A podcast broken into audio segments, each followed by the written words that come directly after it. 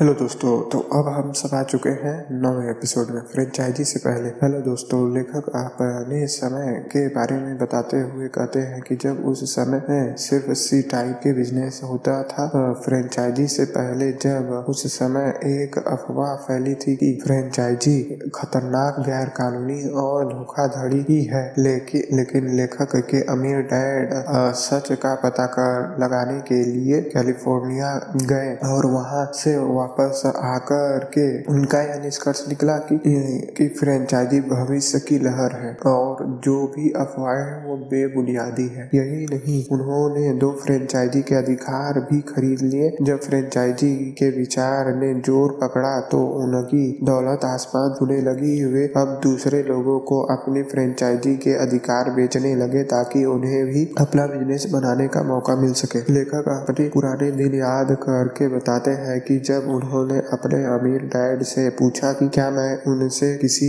Franchise के अधिकार खरीद सकता हूँ? तो उन्होंने इतना ही कहा कि तुम यह सीखने की राह पर बहुत दूर तक पहुँच चुके हो कि अपना खुद का बिज़नेस कैसे बिज़नेस सिस्टम कैसे बनाया जाता है। इसलिए अब बीच में मत रुको। फ्रेंचाइजी उन लोगों के लिए है जो अपना खुद का सिस्टम बनाना नहीं चाहते हैं या वे इसे बनाने का तरीका नहीं जानते हैं। इसके अलावा तुम्हें अरे पास मुझसे फ्रेंचाइजी खरीदने के लिए दो लाख पचास हज़ार डॉलर नहीं है। आज मैकडोनल्ड्स या बर्गर किंग या पिज्जा हट के बिना किसी शहर की कल्पना करना मुश्किल है परंतु एक समय था और वह समय बहुत पहले नहीं, था जब उनका अस्तित्व ही नहीं था। और मेरी उम्र इतनी है कि मुझे वे दिन याद है। लेखक भी बनना सीखे। लेखक कहते हैं कि मैंने अपने अमीर डैड का शिष्य बनकर बी बनना सीखा है और उनका पुत्र और मैं दोनों ही थे, वे भी बनना सीख रहे थे। और यही वह तरीका है जिससे बहुत से लोग सीखते हैं। इसे नौकरी करते हुए प्रशिक्षण हासिल करना कहते हैं। यही वह तरीका है जिससे कई पीढ़ी या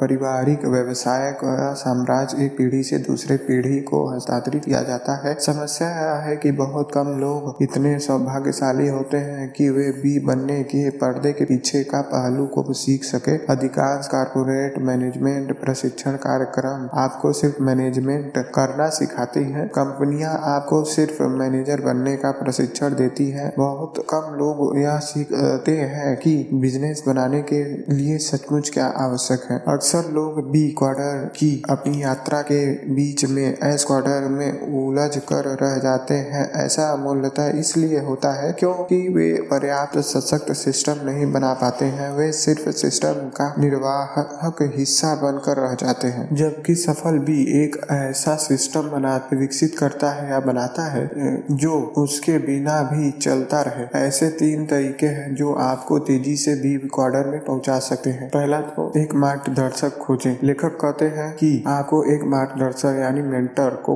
खोजना चाहिए, जो आपका का उस काम को आपसे पहले ही कर चुका हो। लेखक आगे सावधान करते हुए कहते हैं कि हमें परामर्शदाताओं से सावधान रहना चाहिए। जो स्वयं ही ऐसे है मतलब सेल्फ एम्प्लॉयड क्वार्टर से हैं, आते हैं, उन्हें उन्हें अपना खुद का कुछ नहीं किया, वे आपको बताते हैं कि आपको बी यानी बिजनेसमैन या आई यानी इन्वेस्टर कैसे बनना है। दुनिया ऐसे लोगों से भरी से भरी पड़ी है, जिन्हें काम ही, जिनका काम ही लोगों को एडवाइस देना होता है। लेखक के अमित डैड ने एक बहुत ही महत्वपूर्ण नसीहत दी थी कि जो भी सलाह लो, उसके बारे में सावधान रहो। हालाँकि तुम्हें अपना दिमाग खुला रखना है, परंतु हमेशा इस बारे में जागरूक रहो, रहना कि सलाह किस ऑर्डर से आ रही है। मतलब जो सलाह दे रहा है, वो स्वयं किस ऑर्डर से है। वो कहीं एम्प्लॉयड होके और इन्वेस्टर वाले सलाह तो नहीं दे रहा है। आगे लेखक कहते हैं, लेखक के अमीर डैड ने लेखक को सिस्टम के बारे में सिखाने के साथ ही यह भी सिखाया है कि लोगों का मैनेजर बनने के बजाय उनका लीडर बनना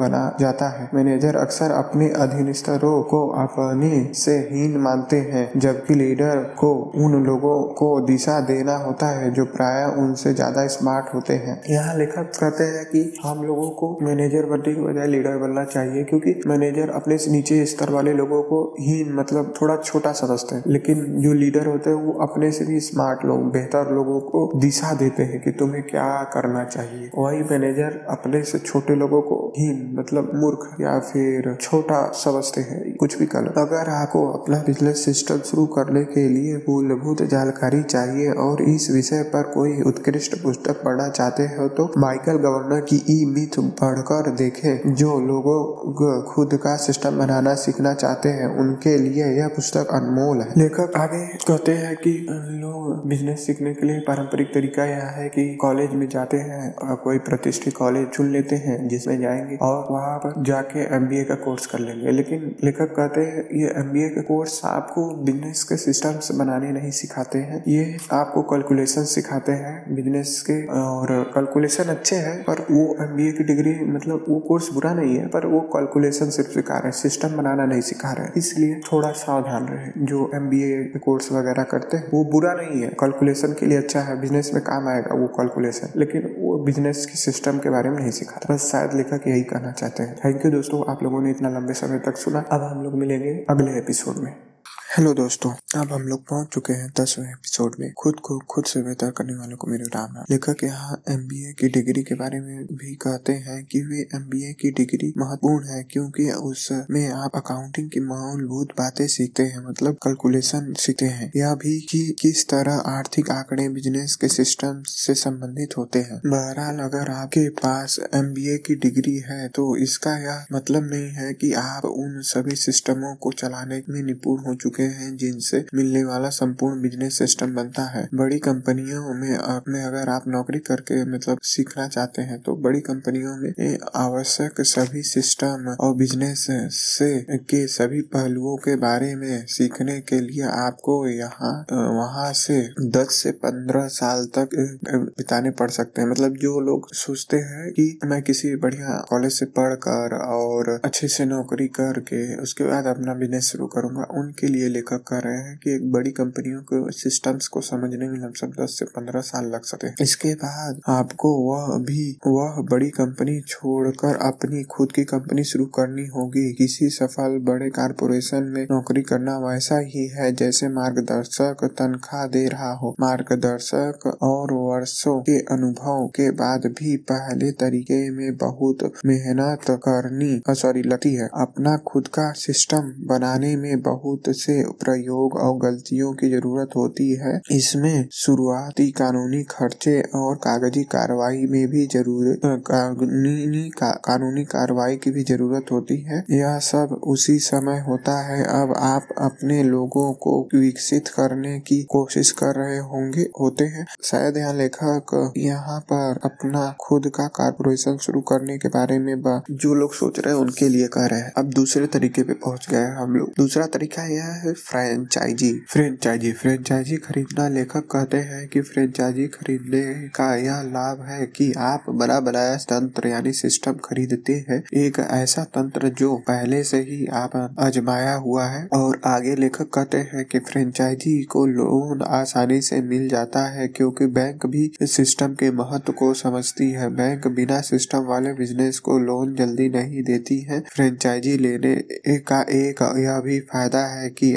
आपको सिस्टम बनाने में मेहनत नहीं करनी पड़ती। बस लोगों को विकसित करना रहता है। आगे लेखक सावधान करते हुए कहते हैं, अगर आप कोई फ्रेंचाइजी खरीदते हैं तो एक बार के बारे में सावधान रहे। मेहरबानी करके एस न बने, जो अपना खुद का काम करना चाहता है। अगर आप फ्रेंचाइजी सिस्टम खरीदते हैं तो ई बने। वही करें, जो वैसा ही करें, जो आपसे करने के लिए कहा जाए। कोई और चीज़ इतनी दुखद नहीं है, जितनी की फ्रेंचाइजी और फ्रेंचाइजी के बीच के अदालती युद्ध आमतौर पर इसलिए होते हैं क्योंकि जो लोग सिस्टम खरीदते हैं, वह उस काम को अपने तरीके से करना चाहते हैं। वे इस काम को इस तरीके से नहीं करना चाहते हैं जैसा जिस तरह सिस्टम बनाने वाले व्यक्ति चाहता है। अगर आप अपने खुद के तरीके से काम करना चाहते हैं तो ऐसा आप तभी करें जब आप में सिस्टम और लोगों, दोनों का ज्ञान हो। आगे लेखक कहते हैं कि बैंक बिना सिस्टम वाले लोगों को लोन नहीं देती है। अगर बैंक बिना सिस्टम वाले लोगों को छोटे बिजनेसों के लिए लोन नहीं देती है तो आप क्यों दे? लगभग हर दिन लोग मेरे पास मतलब लेखक के पास बिज़नेस योजनाएँ लेकर आते हैं। उन्हें यह आशा होती है कि मैं उनकी विचार या योजना में धन निवेश करूँगा। ज़्यादातर बार मैं एक प्रमुख कारण से उनके प्रस्ताव को अस्वीकार कर देता हूँ। पैसा चाहने वाले लोग प्रोडक्ट और सिस्टम के फ़र्क को नहीं जानते। मतलब लेखक बताते हैं, ज़्यादातर लोग शायद उनके पास ई e और एस क्वार्टर के लोग जाते हैं शायद, और वो प्रोडक्ट और सिस्टम के बीच में अंतर नहीं जानते। वो कहते हैं, मेरे पास फलाना प्रोडक्ट बहुत अच्छा है, ठिकाना प्रोडक्ट बहुत अच्छा है, लेकिन सिस्टम नहीं है उनके पास। इसलिए लेखक उसमें निवेश नहीं करते। मेरे कुछ दोस्त हैं जो एक बैंड में गायक है। मुझे से कहते हैं कि मैं एक नई संगीत सीडी बनाने में धन का निवेश करूँगा। अन्य कई लोग हैं जो मेरी मदद यानी लेखक की मदद से दुनिया को बदलने वाली कोई अलाभकारी संस्था बनाना चाहते हैं। अगर उनके पास बिज़नेस सिस्टम बनाने और चलाने का जरा भी अनुभव नहीं है या बहुत कम अनुभव है तो मैं उनका प्रस्ताव ठुकरा देता हूँ। भले ही मुझे वह योजना या प्रोडक्ट व्यक्ति कितना ही पसंद क्यों ना आया मतलब लेखक कहते हैं कि मैं निवेश करते वक्त ये देखता हूँ कि लोगों के पास सिस्टम है या नहीं। अगर आप एक अच्छा गा सके हो तो हो सकता है आप एक बहुत अच्छे गायक हो। मतलब इसका मतलब ये नहीं कि आप एक अच्छे सेल्समैन का सिस्टम हो, आपके पास सेल्स का, आपके पास डिस्ट्रीब्यूशन का बहुत अच्छा सिस्टम हो, ये नहीं है। आपके पास मार्केटिंग का बहुत अच्छा सिस्टम हो, ये भी नहीं है। आप एक अच्छे गायक हो और बिज़नेस कई सारे सिस्टमों का समूह होता है और कई सारे लोगों का। हाँ लेखक आगे यही कहते हैं। आप गा सकते हैं। इसका यह मतलब नहीं है कि आप मार्केटिंग सिस्टम, वित्त यानी फाइनेंस सिस्टम रेखांकन सिस्टम और सेल्स सिस्टम लोगों को नौकरी देना और नौकरी लेना निकालना की सिस्टम तथा कानूनी सिस्टम बहुत से सिस्टमों को समझते हैं, जो किसी भी बिज़नेस को स्थायित्व और सफलता के लिए आवश्यक है। बिज़नेस कायम रहे और समृद्ध रहे, इसके लिए सभी सिस्टमों को शत प्रतिशत काम करना होता है। जवाब देह बनना होता है। उदाहरण के लिए, हवाई जहाज़ सिस्टमों का सिस्टम है। अगर कोई हवाई जहाज़ उड़ते, उड़ान भर, भरता है और ईंधन का सिस्टम खराब हो जाए तो अक्सर दुर्घटना हो जाती है। इस तरह की चीज़ों बिज़नेस में होती है। आप जिस सिस्टम के बारे में जानते हैं, उनके कारण समस्या उत्पन्न नहीं होती है। आप के साथ दुर्घटना तो उन सिस्टमों के कारण होती है, जिनके बारे में आप नहीं जानते हैं। मानव शरीर सिस्टमों का सिस्टम है। हम में से अधिकांश का कोई प्रियजन मर गया होगा, क्योंकि शरीर के किसी सिस्टम ने ठीक से काम करना बंद कर दिया होगा। जैसे रक्त संचार तंत्र, जो बाकी सभी सिस्टमों में बीमारी फैला देता है। यही वजह है कि मैं आजमाया हुआ और सफल बिज़नेस सिस्टम बनाना आसान नहीं है। जिन सिस्टमों के बारे में आप भूल जाते हैं या जिनकी तरफ़ आप ध्यान नहीं देते हैं, उनकी वजह से आपके साथ दुर्घटनाएँ होती है और आपको नुकसान होता है। इसलिए मैं उस ई या एस की योजना में बहुत कम निवेश करता हूँ, जिसके पास कोई नया प्रोडक्ट या विचार होता है। व्यवसायिक निवेश की प्रवृत्ति आजमाए हुए सिस्टम में निवेश करने की हुई होती है। यहाँ लोग उन सिस्टमों को चलाना जानते हो। या लोग उन सिस्टमों को चलाना जानते हो जो पहले से ही आजमाया हो या अगर बैंक सिर्फ़ आजमाए हुए और सच्चे बिज़नेस सिस्टमों पर ही कर्ज देता है और उसे चलाने वाले व्यक्ति को देता है तो आपको भी यही करना चाहिए। बसरते आप स्मार्ट निवेशक बनना चाहते हैं। आगे लेखक नेटवर्क मार्केटिंग से जुड़ने के बारे में बताते हैं। बहरहाल मुझे व्यक्तिगत रूप से ये इतना अच्छा नहीं लगता, ये वाला थोड़ा लेकिन लेखक कहते हैं कि ये अच्छा है और थोड़ा आसान है। पहला कारपोरेशन से भी आसान है, दूसरा फ्रेंचाइजी लेने से भी। तो चलिए शुरू करते नेटवर्क मार्केटिंग से जुड़ना। मुझे इसलिए अच्छा नहीं लगता क्योंकि इसमें अस्सी परसेंट ऐसे कंपनियाँ हैं जो धोखाधड़ी कर देते हैं अक्सर। तो आप अगर नेटवर्क मार्केटिंग में घुस रहे हैं तो अच्छे से जाँच पड़ताल कर लीजिएगा अपने कंपनी के बारे में। ठीक है? ये लेखक का कहना है, मेरा व्यक्तिगत कुछ इसमें सुझाव। सुझाव नहीं है। नेटवर्क मार्केटिंग से जुड़ना, इसे मल्टी लेवल मार्केटिंग या डायरेक्ट डिस्ट्रीब्यूशन सिस्टम भी कहा जाता है। कानूनी तंत्र में फ्रेंचाइजी की तरह यह भी शुरुआत में नेटवर्क मार्केटिंग को यह गैर कानूनी घोषित करने की कोशिश की गई थी। कुछ देश भी हैं जिन्होंने इसे गैर कानूनी घोषित करने में सफलता पाई है या उसे बहुत बुरी तरह से सीमित कर दिया है। किसी भी तरह के नए सिस्टम या विचार को अक्सर इस दौर से गुजरना ही पड़ता है, जिसे अजीब और संदिग्ध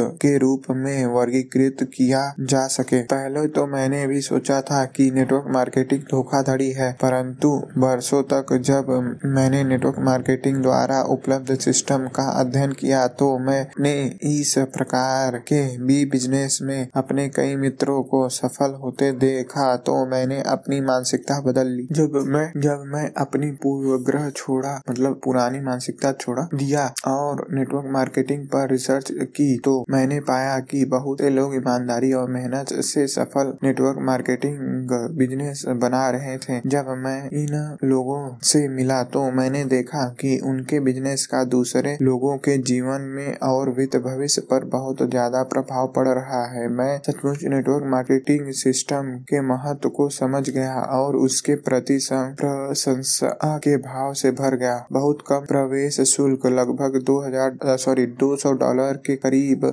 देकर लोग एक बने बनाए बिज़नेस सिस्टम को खरीद कर उसमें प्रवेश कर सकते हैं और तत्काल अपना बिज़नेस बनाना शुरू कर सकते हैं। कंप्यूटर प्रौद्योगिकी कंप्यूटर प्रौद्योगिकी पूरी तरह से स्वचालित ऑटोमेटिक होती है। नेटवर्क मार्केटिंग सॉफ्टवेयर सिस्टम कागज़ी लिखा पढ़ी ऑर्डर की प्रोसेसिंग डिस्ट्रीब्यूशन अकाउंटिंग और फॉलोअप का सिरदर्द लगभग पूरी तरह से संभाल लेती है। इस ऑटोमेटिक बिज़नेस अवसर के माध्यम से नए डिस्ट्रीब्यूशन अपने सारे प्रयास अपने बिज़नेस को बन, बनाने पर केंद्रित कर सकते हैं। उन्हें छोटे बिज़नेस के सामान्य शुरुआती सिर दर्द के बारे में चिंता करने की ज़रूरत नहीं होती। या लेखक शायद यह कहना चाहते हैं कि जो नेटवर्क मार्केटिंग है वो एक तरह से बना बनाया बिज़नेस है जिसमें बहुत सारे सिस्टम्स हैं। जो सिस्टम्स हैं वो ज़्यादातर ऑटोमेटिक है कागज़ी सिर दर्द और भी कई सारे जो सिर दर्द है वो खुद ही हो वो मतलब वो सब चीज़ें नहीं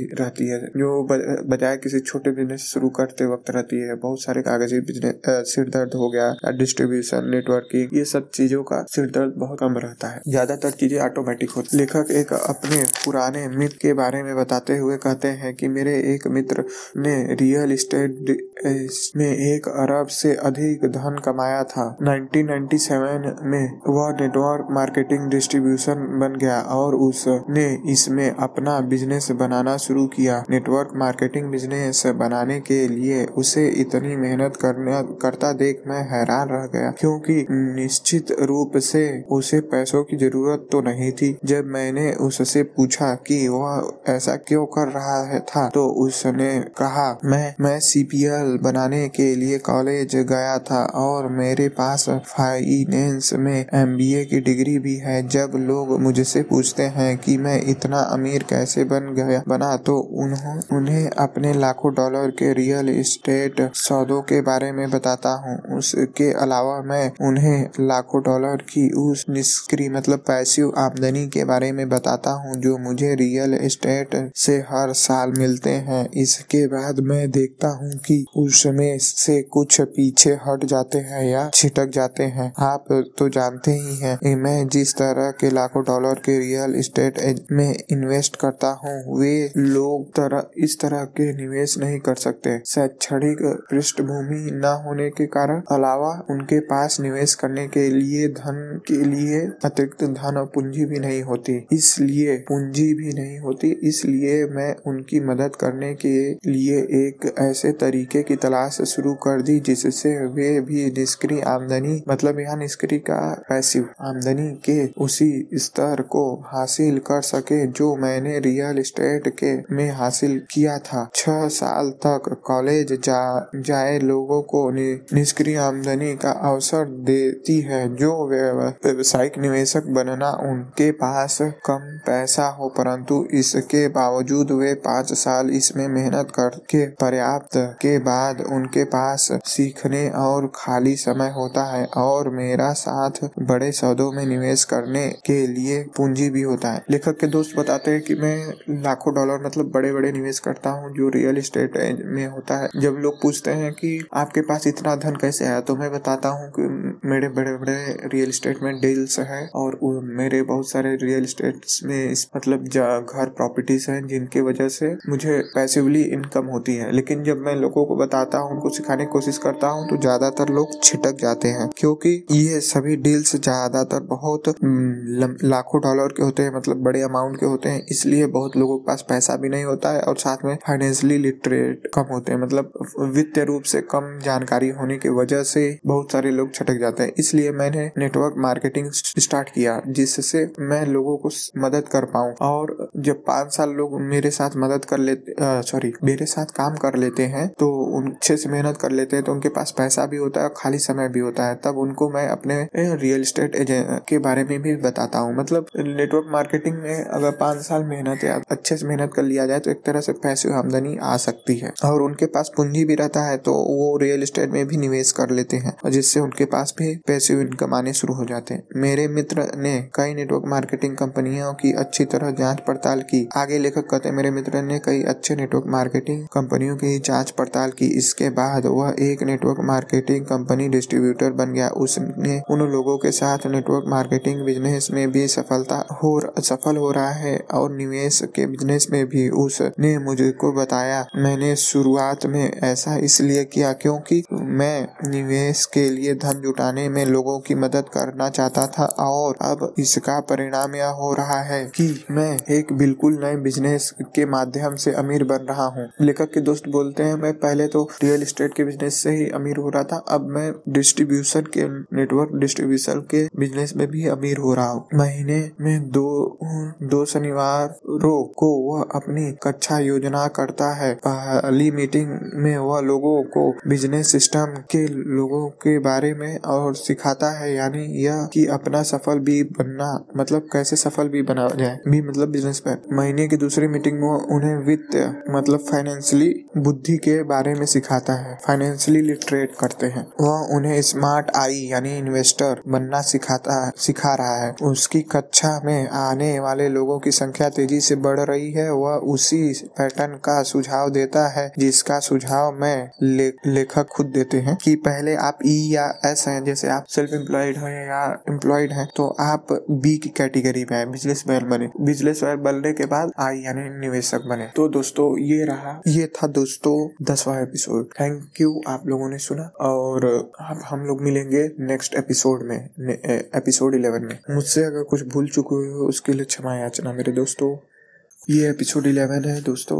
अब हम लोग व्यक्तिगत फ्रेंचाइजी तक पहुँच चुके हैं। नेटवर्क मार्केटिंग से जुड़ने के दो प्रमुख कारण है, है। क्यों? लेखक इसलिए कहते हैं क्योंकि आप तो किसी फ्रेंचाइजी को खरीदने आजकल मतलब कोई भी फ्रेंचाइजी खरीदने का जो लागत है लमसम दस लाख डॉलर या इससे भी अधिक है। फ्रेंचाइजी ले लेकिन वही नेटवर्क मार्केटिंग में दो सौ डॉलर से भी कम कम लागत में एंट्री मिल जाती है। बना बनाया सिस्टम एक तरह से मिल जाता है। मैं जानता जानता हूँ कि नेटवर्क मार्केटिंग का ज़्यादातर का बहुत मेहनत भरा होता है, परंतु किसी भी क्वार्टर में सफलता पाने के लिए कड़ी मेहनत की ज़रूरत तो होती ही है। बहरहाल, मैं जब आपको एक अच्छे कंपनी खोजने की सलाह देता हूँ तो जो आपको क्वार्टर के दाएँ हिस्से तक ले जाने के लिए मदद करे तो सबसे महत्वपूर्ण बात यह है कि प्रोडक्ट नहीं, बल्कि कंपनी द्वारा दी जाने वाली शिक्षा है। ऐसे बहुत से ई नेटवर्क कंपनियाँ हैं, जो सिर्फ़ इस बात में रुचि रखती है कि आप अपने दोस्तों को उनका सिस्टम बेच दे। और ऐसा कंपनियाँ भी है जिनकी मूलभूत रुचि आपको शिक्षित करने और सफल बनाने में होती है। दोस्तों, लेखक कहते दोनों तरह की कंपनियाँ हैं। जो सिर्फ़ आपको, आपके दोस्तों को अपने सिस्टम बेचने में लगी है, दूसरा जो आपको शिक्षित करने और व्यक्तिगत विकास में भी ध्यान देती तो प्लीज़ सावधानी से चुनिएगा। नेटवर्क मार्केटिंग कंपनियों की रिसर्च में मैंने यह पाया कि आप अपने कार्यक्रमों, उनके कार्यक्रमों से आप दो महत्वपूर्ण बातें सीख सकते हैं, जो सफल भी बनने के लिए अनिवार्य है। पहला आप के अंदर का फेलियर अस्वीकार के डर से दूर हो जाए। संकोच और रिजेक्शन या असफलता जिसको हम लोग कह सकते के डर से मुक्ति पा जाना। और दूसरा, लोगों का नेतृत्व करना सीखना। अलग अलग तरह के लोगों के साथ काम करना बिज़नेस की सबसे मुश्किल चीज़ है। मैं बिज़नेस के जितने भी सफल लोगों से मिला मिला हूँ। वे स्वाभाविक लीडर्स थे, लोगों के साथ मिलकर काम करने और उन्हें प्रेरित करने की योग्यता अनमोल है। यह एक ऐसी योग्यता है जो सीखी जा सकती है। लेखक ने पहले कहा था, पहले कहा था, बाएँ क्वार्टर से दाएँ क्वार्टर में पहुँचने का संबंध इस बात से उतना नहीं है कि आप क्या करते हैं, बल्कि इस बात से है कि आप क्या बनना चाहते हैं। रिजेक्शन का सामना करना सीखे, लेखक कहते हैं। यह सीखे कि दूसरे लोग आपके बारे में क्या सोचते हैं और उनसे प्रभावित हो, नहीं होना? मतलब दूसरे लोग क्या सोचते हैं? इस बात से कोई चिंता न होना। इसके अलावा लोगों का नेतृत्व करना सीखे। अगर आप यह मार्केटिंग कंपनी के अनुशंसा करते हूँ जो पहले तो आपके व्यक्तित्व का विकास करने के लिए प्रतिबंधित हो बजाय इसके कि आप वह आपको सेल्समैन बनाने में ज़्यादा रुचि ले। मैं आपको इस तरह की कंपनियों से जुड़ने की सलाह देना चाहता हूँ। पहला, लेखक क्रम से बताते हैं। पाँच, जो उनके अंदर क्या क्या क्वालिटियाँ होनी चाहिए। मतलब मापदंड है एक तरह से। तो दोस्तों प्लीज़ ध्यान से चुनिएगा कंपनी पहला, जो आजमाए हुए संगठन हो जिनका सफल रिकॉर्ड हो और जिनका डिस्ट्रीब्यूशन सिस्टम और भुगतान योजना वर्षों से सफल हो। दूसरा, जिनके पास ऐसे बिज़नेस अवसर हो, जिसमें आप सफल हो सको, जिनमें आप विश्वास कर सको और जिसे आप दूसरों के विश्वास पूर्वक बता सको। तीसरा, जी के निरंतर चलने वाली दीर्घकालीन शैक्षणिक कार्यक्रम हो जो इंसान के रूप में आपका विकास करे। आत्मविश्वास क्वार्टर के दाएँ हिस्से का सबसे आवश्यक गुण है। ये तीसरा गुण था, ठीक है। अब दोस्तों, चौथे के बाद चौथा, जिस, जिसका सशक्त मार्गदर्शक कार्यक्रम हो, आप लीडर से सीखना चाहते हो परामर्शताओं से मतलब एडवाइजर से नहीं, जो लोग पहले से ही क्वार्टर के दाएँ हिस्से में लीडर हो और जो आपको सफल बनाना चाहते हो, उन्हीं से सीखे। उसके बाद है पांचवा जिनमें ऐसे लोग हो जिनका आप सम्मान करते हो और जिनके साथ रहने में आपको आनंद आए। ये था पांचवा। अब आगे बढ़ते हैं। अगर आपके द्वारा चुनी गई कंपनी इन पाँच मापदंडों को पूरा करती हो, तभी और सिर्फ़ तभी प्रोडक्ट को देखे। बहुत से लोग प्रोडक्ट को देखते हैं। प्रोडक्ट के पीछे के बिज़नेस सिस्टम तथा कंपनियों को नहीं देखते मैंने जिन कंपनियों को करीब से देखा है, उनमें से कुछ इस तरह की प्रोत्साहन करने वाली बातें करती है। पहला, यह है कि यह प्रोडक्ट अपने आप ही बिक जाता है, यह आसान है। अगर आप सेल्समैन बनना चाहते हैं तो यह एस क्वार्टर है और इस क्वार्टर में प्रोडक्ट सबसे महत्वपूर्ण चीज़ है। परंतु अगर आप दीर्घकालीन भी बनने के भी, के लिए खुद को तैयार करना चाहते हैं तो सिस्टम जीवन, शिक्षा और लोगों के अधिक महत्वपूर्ण है। मतलब जिनको सेल्स मैन बनना है, भले वो प्रोडक्ट के बारे में देखे मतलब प्रोडक्ट के बारे में लेखक कहते हैं बाद में देखिएगा। पहले बिज़नेस और सिस्टम के बारे में देखिए, क्योंकि कंपनी प्रोत्साहित करने के लिए कहती है, ये प्रोडक्ट अपने आप बिक जाता है, ये बहुत आसानी से बिक जाता है। वो एक तरह से आपको सेल्समैन बना रहा है। लेकिन लेखक यहाँ सावधान करते हुए कहते हैं कि हमें बी बनना है। बी में व्यक्तिगत विकास और शिक्षा और लोग अधिक महत्वपूर्ण है। लेखक के एक मित्र और सहयोगी को इस उद्योग के बारे में काफ़ी जानकारी है। इसमें मुझे सॉरी उसने मतलब लेखक के मित्र ने मुझे समय के मूल्य के बारे में याद दिलाया, जो हमारी सबसे कीमती संपत्तियों में से एक है। नेटवर्क मार्केटिंग कंपनी में सच्ची सफलता तब मिलती है जब आप जब आप कम अवधि तक समय और कड़ी मेहनत के निवेश के बाद आपको लंबी अवधि तक काफ़ी निष्क्रिय आमदनी होती है। एक बार जब आप अपने नीचे एक सशक्त संगठन बना लेते हैं तो आप काम करना बंद कर सकते हैं। इसके बाद भी आपको अपने बनाए हुए संगठन के प्रयासों से आमदनी होती रहेगी। नेटवर्क मार्केटिंग कंपनियों में सफलता की सबसे महत्वपूर्ण पूंजी अब यह है कि आप में और आपके संगठन में यह दीर्घकालीन प्रतिबद्धता होना चाहिए कि आपको उस तरह के बिज़नेस के लीडर में विकसित करना होना जैसा आप, जिस तरह के बिज़नेस लीडर आप बनना चाहते हो। थैंक यू दोस्तों, ये लेसन यही तक था। सॉरी ये एपिसोड यही तक था। और अब हम लोग मिलेंगे नेक्स्ट एपिसोड में। और नेक्स्ट लेसन के साथ लेखक अगले लेसन में बताते हैं इन्वेस्टिंग के बारे में कि इन्वेस्टर कितने तरह के होते हैं। थैंक यू दोस्तों आप लोगों ने सुना।